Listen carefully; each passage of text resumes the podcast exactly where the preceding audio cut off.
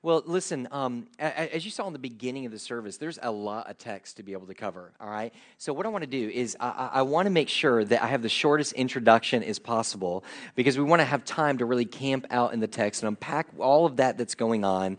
And, uh, and, and, so, let me just say this before we begin, before we jump in, uh, let me just make one point that I think is going to help us not only for tonight, but I think it's going to help us with the coming sermons throughout the book of Judges.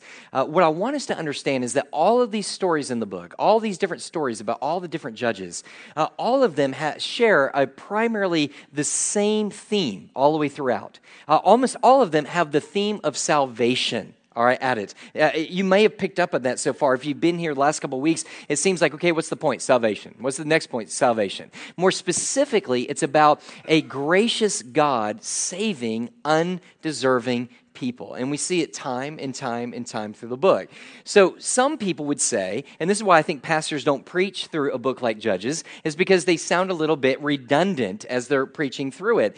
And some might even be thinking, well, Mike, if they're all about salvation, can't we just preach about one of the judges and then move to one of the other books? Why do we have to keep going from judge to judge? Well, let me say this. I think an important reason is, is because even though all of them share in kind of this common theme of salvation, each one of them bring a unique understanding and a unique truth about who this God is that saves us. So every story gives us a little bit different glimpse and a little bit better picture of who the God who graciously saves undeserving people are, and it gives us better insight for our need for that gracious God. So keep that in mind as we work through uh, this passage this morning and for the weeks to come. We want to see more of what is this God like and what are we like in the fact that we are in such great need to be saved. So let me show you three things in the text this morning that we're going to camp on, out, out on. First of all, what we see in our text is the need of God's people.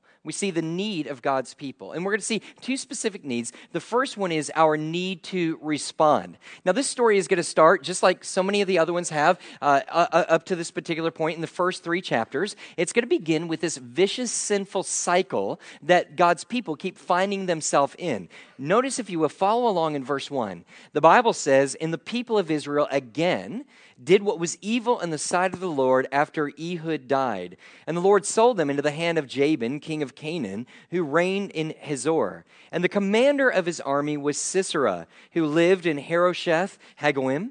And it says, And the people of Israel cried out to the Lord for help for he had 900 chariots of iron, and he, notice this, he oppressed the people of Israel cruelly for 20 years. Now, that last sentence, the author is trying to let us know something. He's letting us know as much as God's people have suffered up to this point, it's nothing like they're suffering now.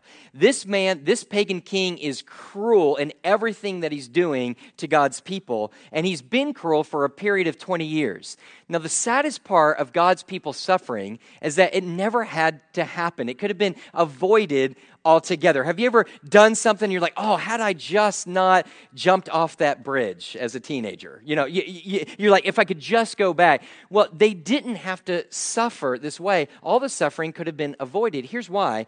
Because here we see that they're suffering under the hand of a king who has 900 iron chariots. This isn't the first time we heard about the people with the iron chariots. We were first introduced to them back in chapter 1. In chapter 1, in verse 19, the Bible said, And the Lord was with with Judah, and he took possession of the hill country, but he could not drive out the inhabitants of the plain because they had, guess what? iron chariots or chariots made of iron. When we studied that back in chapter 1, we found out that it wasn't so much that they couldn't drive the people of Canaan out who had the iron chariots. It wasn't that they couldn't, it's more of that they wouldn't. God was with them, God promised them the victory. They just had the faith to follow through. Well, guess what? They didn't. They didn't have the faith to follow through. Fear took the best of them. Uh, they were passive in their faith towards God. And here's what they did God gave them a clear command. They rejected it, they just kind of pushed it over to the side. God's challenging them with something. It was going to be difficult to be able to fight them, but they just take God's command and what God's calling them to do and just kind of ignore a little bit. They just push it over to the side, just kind of sweep it underneath the carpet. Then they believe that they can continue in a right relationship with God, even though they were they were disobedient to what was God was calling them to do in the past. But what they found out now in this particular generation is that whenever we push something off that God is telling us to do in the past, we're guaranteed to see it in the future. The difference is it's a lot worse in the future. It may be challenging at the present, but when we push it off and later on when it comes up in our history and confronts us again, it becomes more oppressive. Let me kind of give you an example of this. Um, my wife and I, uh, when we got out of seminary, we were poor. We were poor in seminary. We were poor after seminary. Uh, I mean, poor, all right? So we wanted to buy a house and from American perspective. All right, let's just be real. All right, so we wanted to buy a house. We are in Roanoke Rapids, North Carolina, where you never want to live. Just to let you know, um, lived there, and we couldn't find a house that we really liked. So we found this fixer upper. It was about 80 years old, and if you guys know me, I have no right or reason to buy a fixer upper. Okay, I can't fix anything. So we wanted to buy it, and it seemed like God was really working this out. You know, my wife was like, That's the one, we love it. That's the one that we want to have. And I said, Okay, we'll go ahead and do it. Now, we made a mistake. Don't ever make this mistake. Hindsight, um, we didn't have anybody come and check it out, uh, you know, because we wanted to save the $300. All right, seemed wise at the time. We could save $300. And so the man was so nice, though, that was selling the house. He said, listen, come, you know, you can, you can stay in the house and, and just, just see if you like it. And then if you want to buy it, uh, you go ahead and buy it. And well, we felt bad about that, but he let us stay in like a full month and a half, and we didn't even pay any rent. We were just living there. And we said, okay, look, we'll buy it. We got to make the decision. But in that first month and a half, we kind of recognized that there might be something wrong. You ever get that feeling? Something may not be wrong here. That's a little bit smell of mildew and moldish smell that keeps coming. Every time the air conditioner comes on, I smell mold. What is that?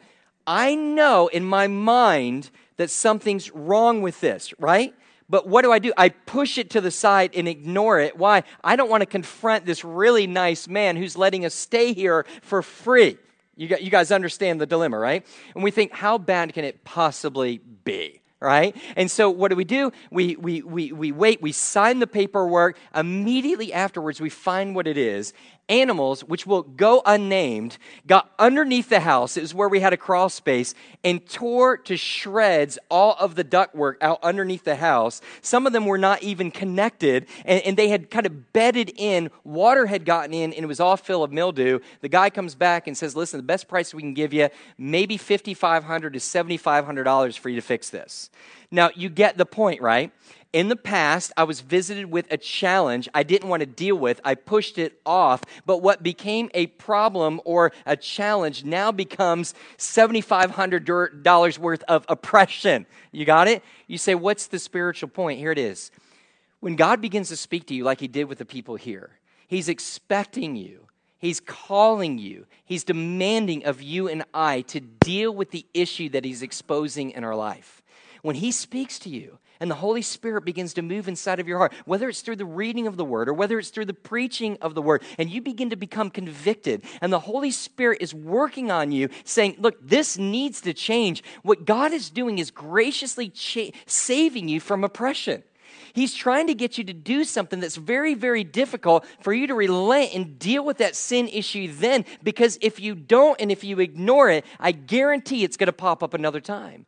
You know, there are folks all the time that I'll hear and I'll be discipling, and they'll say things like, Man, I just feel like God's I know that God's really been telling me that I need to take more of a biblical approach to my finances. I, they're all out of whack. We're in debt. We're not, we're not giving the way that we should. We're, we're just, we're just a, a wreck. And I go, well, what are you going to do about it? Well, I'll get around to it someday. And for that person, I know, I tell them, you need to work now. I know it's challenging now, but if you don't take hold of this, I guarantee this little problem is eventually going to oppress you more than you could ever imagine in the future. It's the same thing with men that want to lead their families. And, and, and we put a huge emphasis on that is men, lead your families. Teach your kids the word of God. Teach them the gospel when, when they're at a young age. Teach them as much as you can about the word. Because if you don't now, as they're pressing, as, as their, their minds are, are open to the Word of God, guess what? At one particular point, you're going to be oppressed by the decision and your disobedience.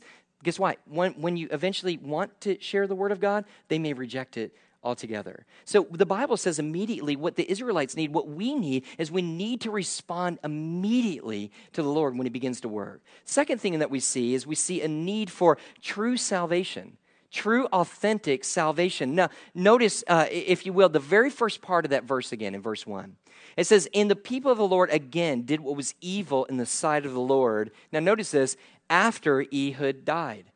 So, so they do everything right while Ehud's around, but as soon as he leaves, they begin to rebel and do what's wrong again. Now, this is a principle that was laid out for us in chapter 2 and verse 19. L- listen to it there.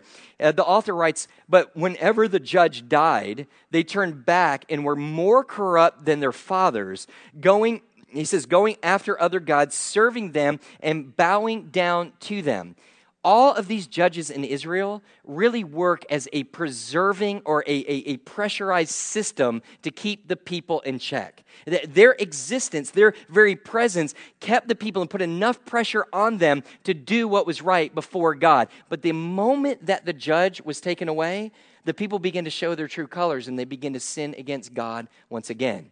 It would be similar to this, I guess. Again, I, I, told you my first house. Now, let me tell you about my first job. I worked at a car wash for my first job. All right. Uh, Liberty Car Wash in Bradenton, Florida. I was all excited. I thought I was so cool swinging the towel around. And so I uh, had the job. And this is what my dad did. My dad was really big on work ethic. I don't know how y'all's dads were, but he was like, man, if you're going to work, you need to be a good worker. If you're going to go there, I don't want you embarrassing me. I want you to go and I want, want you to work hard. And this is what he would say I want you to work hard when the boss is there, and I want you to work hard when the boss is not there. When he's looking and when he's not looking, here was his saying if they pay you for eight hours, you better do eight hours of work. Now, that was what he taught me. Apparently, the other kids I worked with didn't get that memo and lesson from their parents.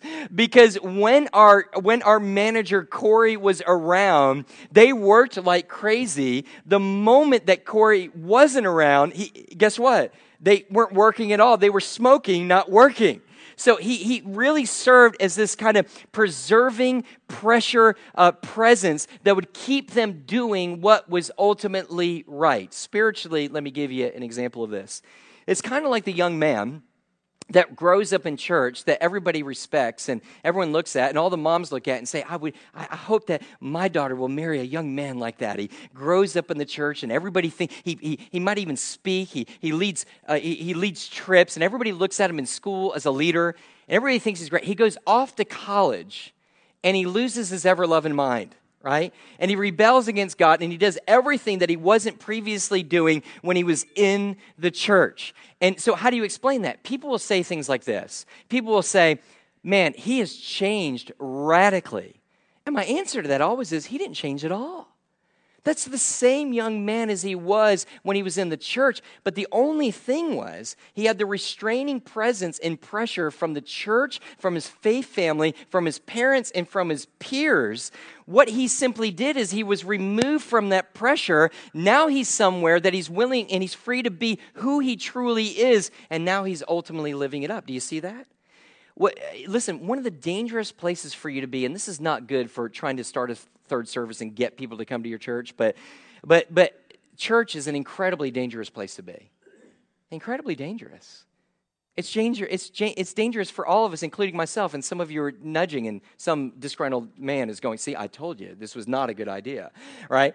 But here's why it's so dangerous. Let me, let me just say why it's dangerous for me. Every week, um, I'm in the Word of God, praying, studying the Word of God, trying to lead people, trying to counsel people through what the Word of God would ultimately say. The real danger for me is to put on a face and to be something and teach things that's not truly who I ultimately am. But I'm acting a certain way and living a certain way because of the pressure of the position and because of the pressure of you looking to me for answers. Do you see the danger there? The danger is there for you as well.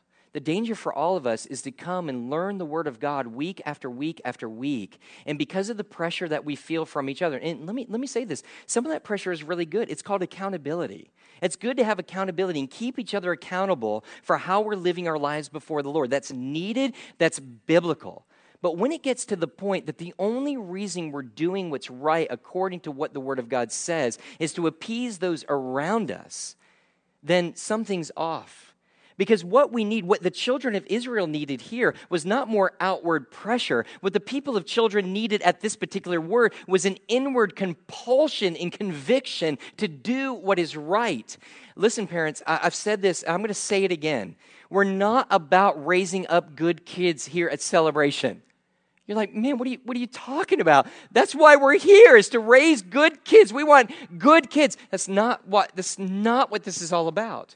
We don't want good kids. We want redeemed kids. We want regenerate kids. We don't want kids that know how to play the system. We don't want the kids who come to church and look like good boys and girls and feel like they're right with God because they're not doing all of the bad things when inside their heart is genuinely wicked because the moment that pressure is off, they're going to pursue that wickedness.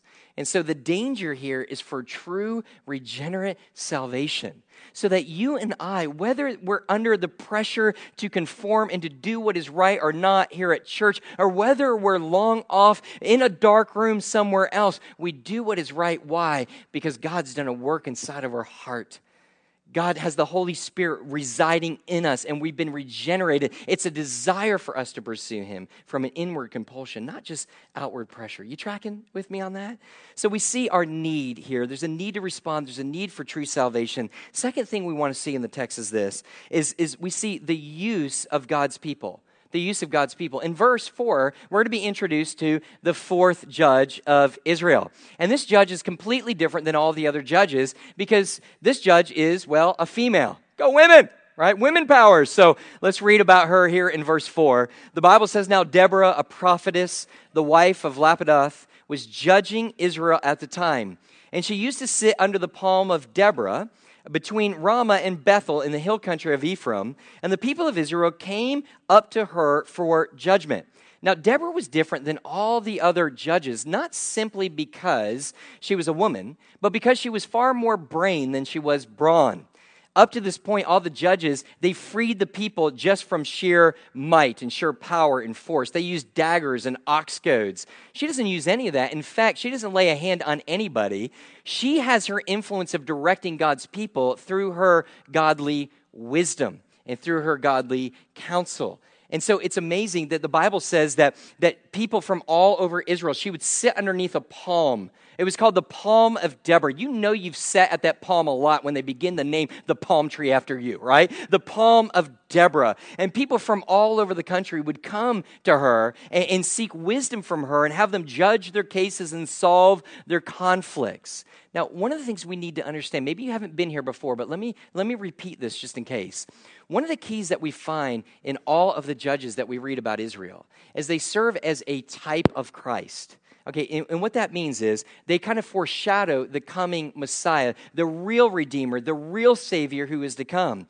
So every time we study them, we see a different element or aspect of Jesus Christ who is ultimately going to come and bring true spiritual salvation to his people. And if that's the case, then what we see in Deborah is that Deborah is probably a more clear and accurate picture of Christ than any of the other judges. Here's why, and get this because she not only saves the people, she reigns over the people. And see, this is what a picture of true salvation is. True salvation is not just simply asking Jesus Christ to forgive you of your sins so I can get out of hell, so I can get into heaven. That's not it. But that's what our culture believes. The true aspect of salvation is not only that God will get you out of hell, pay for your sins, take away the wrath of God that is rightfully yours and mine, that's, that's building up against us for the day of judgment. That's only part of it. The other part is that He not only saves us from our sins, but He reigns over us that he, we listen and we submit to his counsel, that we follow him and say, God, not my way, but your way. So she's a demonstration of, of what Christ is like, what true salvation is all about. In fact, when you learn about Deborah here, you can't help but to think of the words of Isaiah in Isaiah chapter 9 and verse 6. Here she is governing the people, counseling the people with her great wisdom, bringing peace to the people. And then listen to Isaiah chapter 9, verse 6, speaking of the coming Messiah, Jesus says, The government shall be upon his shoulders, and his name shall be Wonderful, Counselor, Mighty God, and Prince of Peace. Do you see the connection? So, what Deborah was used for here was not only to be used to bring salvation to God's people, but she was also, her life was meant by God to demonstrate what the ultimate Savior would be like. But she's not alone in God using her. God also uses a man by the name of Barak. God, aren't you guys, aren't you glad that God can use men too? All right. So so not only women, but also men. Now notice this. We want to take just a couple minutes and look at this conversation that goes on between Deborah and Barak. All right. We we see this play out in verse 6. Deborah comes to him and she begins to speak to him in verse 6. Follow along. It says, Has not the Lord, the God of Israel, commanded you? Go gather your men of Mount Tabor, uh, Tabor taking 10,000 from the people of Naphtali and the people of Zebulun, and I will draw out Sisera, the general of Jabin's uh, army. Now, this is her speaking on behalf of God. To meet you by the river of Kishon, and his chariots and his troops, and I will give him into your hand. And Barak said to her, If you will go with me, I will go. But if you will not go with me, I will not go. And she said, I will surely go with you. She goes, Nevertheless, the road on which you are going will not lead to your glory, for the Lord will sell Sisera into the hand of a, of a woman. Then Deborah arose and went with Barak to Kadesh. And Barak called out Zebulun and Naphtali to Kadesh. And 10,000 men went up at his hills, and Deborah went up with him. Now, let me explain what's going on here. Commentators are kind of divided on whether we're supposed to take this negatively or positively. Some say that this, this conversation between Deborah and Barak is actually to be viewed as negative, that it actually demonstrates that Barak ha- is lacking in faith. Uh, and here's how they break it down. They said, when she comes, it sounds like she's reminding him what God has already commanded him of, right? So he's not doing what God had already told him to do. So she confronts him again. Then he says, okay, well, I'll do what God's telling me to do as long as you go with me. Again, showing a weakness of faith. He needs mommy to hold his hand to go to battle, right? And so, so it shows a weakness. Then they interpret it as negative when she says, okay, I'll go with you. Nevertheless, the road on which you are going will not lead to your glory. The way that they interpret that is what God is saying is, okay, man, you go and do what you want to do, but God is not going to bless you and use you to the magnitude that He was originally going to use you. He's going to use a woman to do it instead because you blew it. So they say it's a demonstration of a, of a lack of faith in God and obedience. If that's the truth, if that's what the text is saying, then I'd say, you know, see point one, that we have a need to respond in obedience to God, all right? But I don't think it's meant to be negative. I think it's actually positive. I think Barak is actually a picture of great faith, wonderful, godly faith. Let me, let me break this down for you. I think when, when she comes to him and she says, uh, she says to him first that the road on which you are going, all right, will not lead you to, um, yeah, will not lead you uh, for your glory. Okay, when she's, when she's telling you all this, when she's telling what's going to happen, when she says that he, it, it, won't lead to his glory, but instead uh, a woman is going to take uh, Sisera's life, she's just being prophetic. She is a prophetess, right? And what do prophetesses do? They tell the future, they foretell the future. So she's not rebuking him. She's just simply saying, hey, look, I'm glad that you're going to be obedient to God. I'm going to go down there with you. You're going to fight the army. But just so that you know, you're not going to take the life of Sisera. Instead, a woman is going to ultimately take that. Just want to let you know how this is all going to go down. So he's not rebuking. Instead, uh, she's just telling him what's going to happen. Now, why would I say that this is a man of great faith? First of all, I would say that he's a man of great faith uh, simply because um, when, when, when, when Deborah comes to him and begins to talk with him, and he says, I'm not going to go unless you go with me, I think I would have done the same thing. Because she is a woman who represents God. For her to be with him is to have God with him. For her to go with him means that God who speaks to her is available for him to be able to speak at any time. If you're going into battle, you want to be able to refer to God, and her being with her gave him that opportunity. So he was a man of the word, he was a man of great faith. It showed strength, not weakness. Not only that, it also shows that it was a great faith uh, because, um, because of what it was that he was willing to do. Now, he's supposed to take 10,000 men and he's supposed to go and fight 900 iron chariots. That means nothing to us except for understand this militarily, it's suicide. Uh, 10,000 men lose to, t- to 900 iron chariots 100% of the time. This is a military man. He knows it. He knows what God is calling him to do. On paper, is ridiculous, is foolish. Nobody goes and does this. But yet, he's willing to trust God, even in what God is calling him to do being impossible. let me say one more thing. Not only does he have faith, not only is it a great faith, but it's also a humble faith. And this is what I really want you to be able to see. She says to him, I want you to go. I want you to lay your whole life on the line. I want you to fight at great peril to yourself. But here's the idea you're not going to get any glory for what you ultimately do. And he chooses to do it. He chooses to do it. Now, what I want you to see, first of all, in this is that he is very much a picture of Christ who is to come, just like Deborah. Just like Deborah, he represents Christ to come. Who else demonstrated this incredible, humble faith in the Father more than Jesus Christ? The Bible says he's willing to come and he's going to fight against the gates of hell, and he's willing to do it at great expense to himself. He would ultimately give his life in obedience and submission to the Father, but he's willing to do it how? In pure humility. The Bible says in Philippians 2, verses 6 through 8, that Jesus did not consider equality with God something to be grasped, but made himself nothing.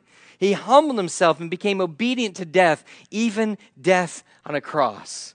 So, what we see here is we see that both of these people, God's people, are used of God not only to lead others to salvation, but what's the other thing? To show the world what Christ looks like. Now, I think in the heart of all of us, anybody who's been truly born again, I believe in our hearts God places a desire for us to be used for his glory. Yes?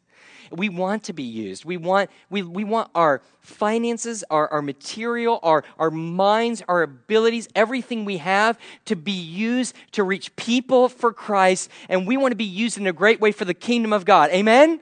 That, that's, that's what God has placed inside of us. So, how do, can we be sure that God's going to use us in that way? Well, let's follow this just for a minute. First of all, listen, let me encourage you to be people of the book. Let me encourage you to sit there and understand what God says and say, I'm not going to go right or left without God clearly telling me through His Word. Whatever His Word says, I'm going to do. And I'm going to do it even at great peril to myself, even at great expense. I'm going to work. I'm going to serve. I, I, I, might be battered. I might be bruised in my service to other people, but I'm willing to do it. Even the things that seem radically insane to do, I'm going to be obedient to God. And then here's the idea put it all on the line and say, and it doesn't matter if I get any glory or recognition for doing it at all, as long as God is glorified for it. I think that's so important because, because I, I got to tell you, I know every single one of us in here, when we serve, there is an aspect of us that we want to be recognized for our service. And sometimes people in churches or in our homes, we sit there and go, you know, people just don't appreciate me. They're not doing what they're, what, what they're calling me to do. What, what, God's calling us to do is sit there. And, and I love this. I, I love the word that he gives when she says to him, when she said, This road will not lead to your glory. I, I, I, got a word for you. This road of salvation that we are on, pursuing Jesus, serving Jesus, this road does not lead to our glory. It leads to the glory of Jesus Christ. You with me? Amen? Third thing we want to look at, and this is the awareness of God's people. We see the need of God's people. Uh, in, in the first section, we see those needs. Uh, we also see uh, excuse me, uh, the use of God's people. And finally, we want to take a look at the awareness of God's people. With it's all this talk about these judges, it's very easy for us to begin like, I'd like to be like one of those judges. I'd like to be like her. I'd like to be like him. And it's not all wrong. But what we need to understand is it's not the people who are making all of this happen that God is behind the scenes through his sovereign will, bringing all this, creating all this, and bringing all this about. And what I love about it is Deborah was aware of it. Barak was aware of it. That's what's important to understand. They don't think they're all that in a bag of chips. They understand they're just being obedient to God, but God gets the glory for all that's happening. When in the beginning, Deborah says uh, uh, again to him, she says, Has not the Lord of God Israel commanded you? From the beginning, she says, This is God's plan, not our plan. Then she continues on, and, she, and, when she's speaking on behalf of God in verse 7, she goes, she says to him, she goes, and I will draw out Sisera. It's God who's going to draw him out. God, the, the armies are called to go. God's going to get Sisera exactly where he wants him to be at the exact same time. God's working all this out sovereignly. Are you tracking with that? Then later on in, in the scriptures, in verse 14, Deborah said to Barak, Up, for this is the day in which the Lord has given Sisera into your hand. Do you see God at work? Do you see that? And then, then in verse 15, and the Lord routed Sisera and all the chariots and all his army before Barak by the edge of the sword they recognize and they are aware that even though they're doing all of this work, it's ultimately God that's doing the work through his sovereign will, making it all possible. And what I love is that they're aware of it. Now, the question is how did they see God work here? How are they seeing him work? Where, where do we see God do this? Well, it's very subtle, but I, I, want to draw your attention to it. Go back, just, just work with me. We're going to close with this. Go back, if you will, to verse 7.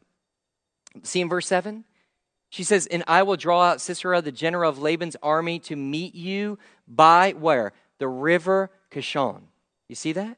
He says, You just be where I tell you to be. I'm going to make sure that they're by the river Kishon, and that's where you're going to attack your enemy. You make sure you're there. I'll t- make sure the enemy's there at that place, at that time, and at that place. He says, "Okay." Now notice this: when you come back down to vi- verse 15, it says at the end of it, it says, "And Sisera got down out of his chariot and fled away on foot." So what happens is Barak comes, they destroy the, all of the enemy, and Sisera realizes, I got to get out of here or I'm going to be killed too. But did you notice it's kind of funny? He makes a fast getaway, but not in his chariot. He makes a uh, fast getaway on foot. Now, I don't know about you, but if I need to get away somewhere quick, I'd take my car, not run, okay? And so, why is he doing this? Well, we find out exactly what it was that God was doing in chapter 5. See, chapter 4 is the history of all that God has done. Chapter 6 is really a poem of praise to God by these two judges, to God, telling of all that He did. Now, let me draw your attention to two verses. One, look at chapter 5 in verse 4. It says, The Lord, when you went out from Seir, when you marched from the legion of Edom, the earth trembled and the heavens dropped. Yes, the clouds dropped water. In verse 21, it says, And the torrent Kishon went, uh, swept them away. Here's what was going on.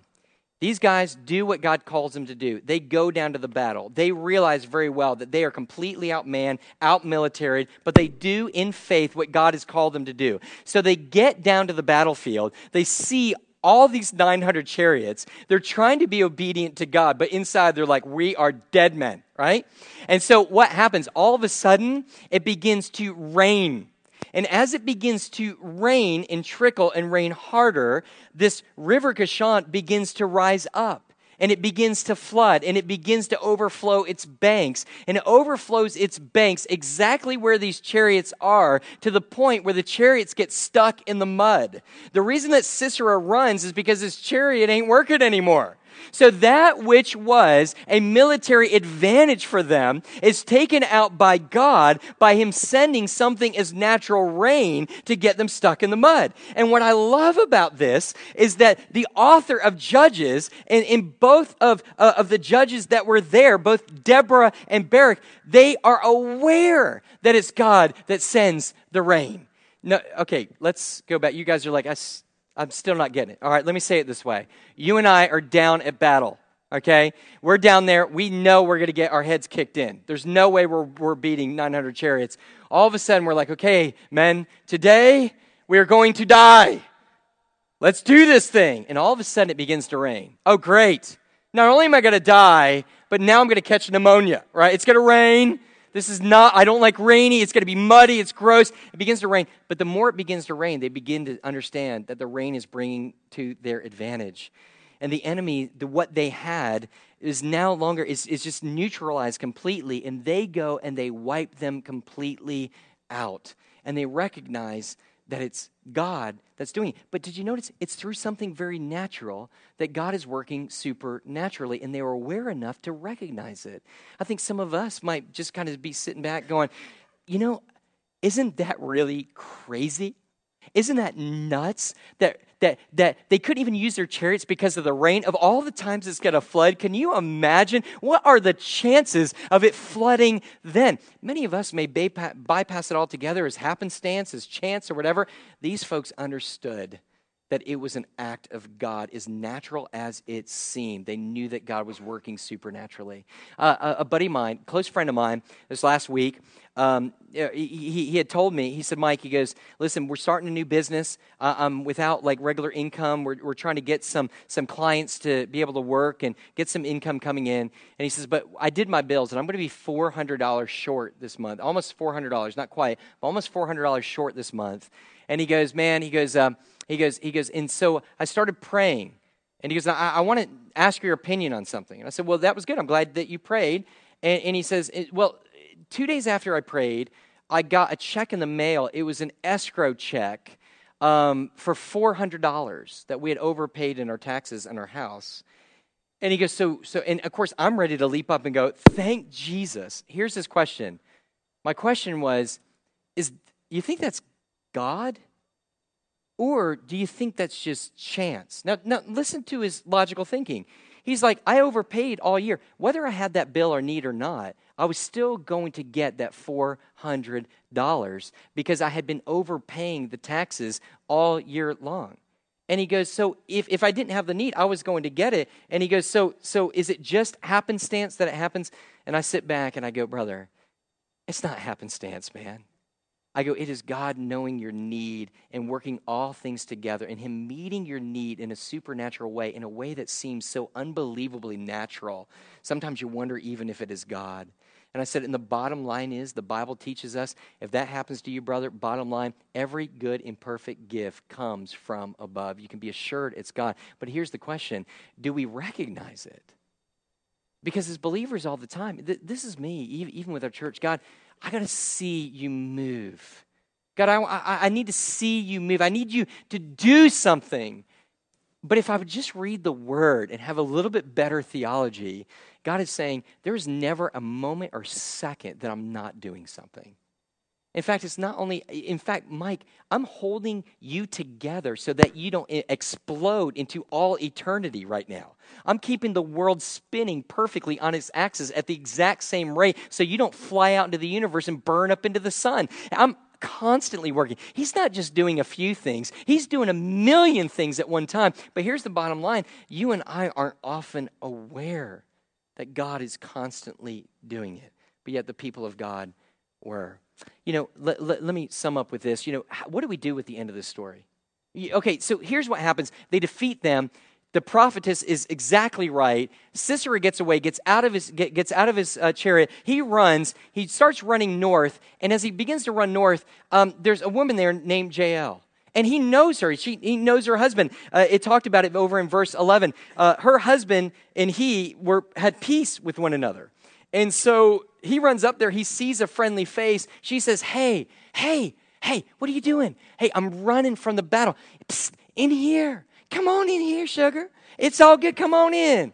It's good. It's good. Come on into the tent. It's good. You know, I know you. You know me. You know you're a good person. You just come in here. You don't worry. You hide. Look, here's a nice rug. Now, by the rug, what they would do, they would put it on floors, but when it was cold, they would also cover up with that rug as well.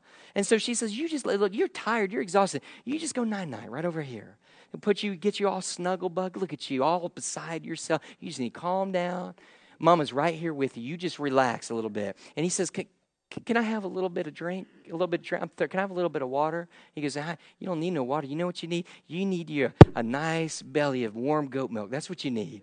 So she brings him some goat milk, and it's all warm, and he's all warm and fuzzy. He's like, Thank you so much. He's about to fall off to sleep, and then he quickly turns and he says, Hey, listen, if anybody comes to the door, make sure that you tell them that I'm not here. Don't you worry about it, sugar. Don't you worry a thing. You just go to sleep. I'll take care of everything. Goes to sleep, deep sleep. She tiptoes over to the toolbox,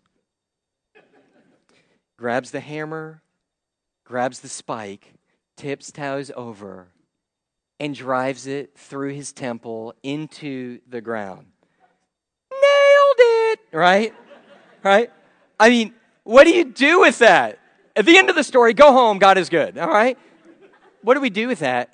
And here, here, here's where I find it reminds me of what Romans teaches us and that all have sinned and fallen short of the glory of God, and the wages of sin is what? Is death. This man is a clear figure of sin in this place. He's, he's admonished, he's, he, he's, he's gone after God's people, he's oppressed God's people. He's going to pay for his sin against God and against their people. What's happening to him is rightfully so. He deserves to die. All of us deserve to die who have sinned against God. Amen?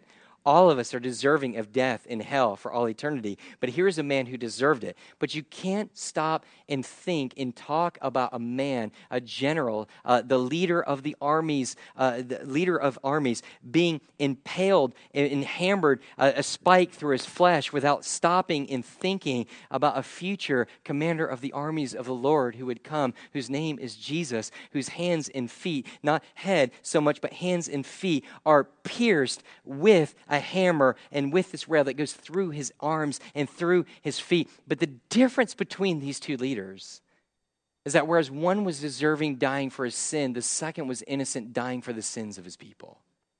So there's the picture. There we see a fallen leader dying, deserving of death with spikes through his head.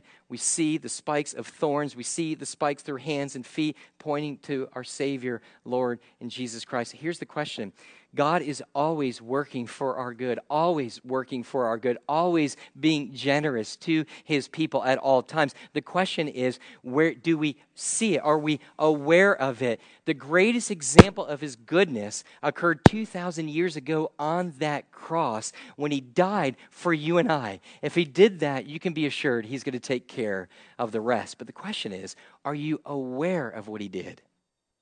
Are you aware of what he did? See, I know that we have folks here that you've been in church, you've been in church for a long time, you might even be visiting for the long time. I don't know where you are. You believe you have a right relationship with Jesus Christ, but let's just really be honest.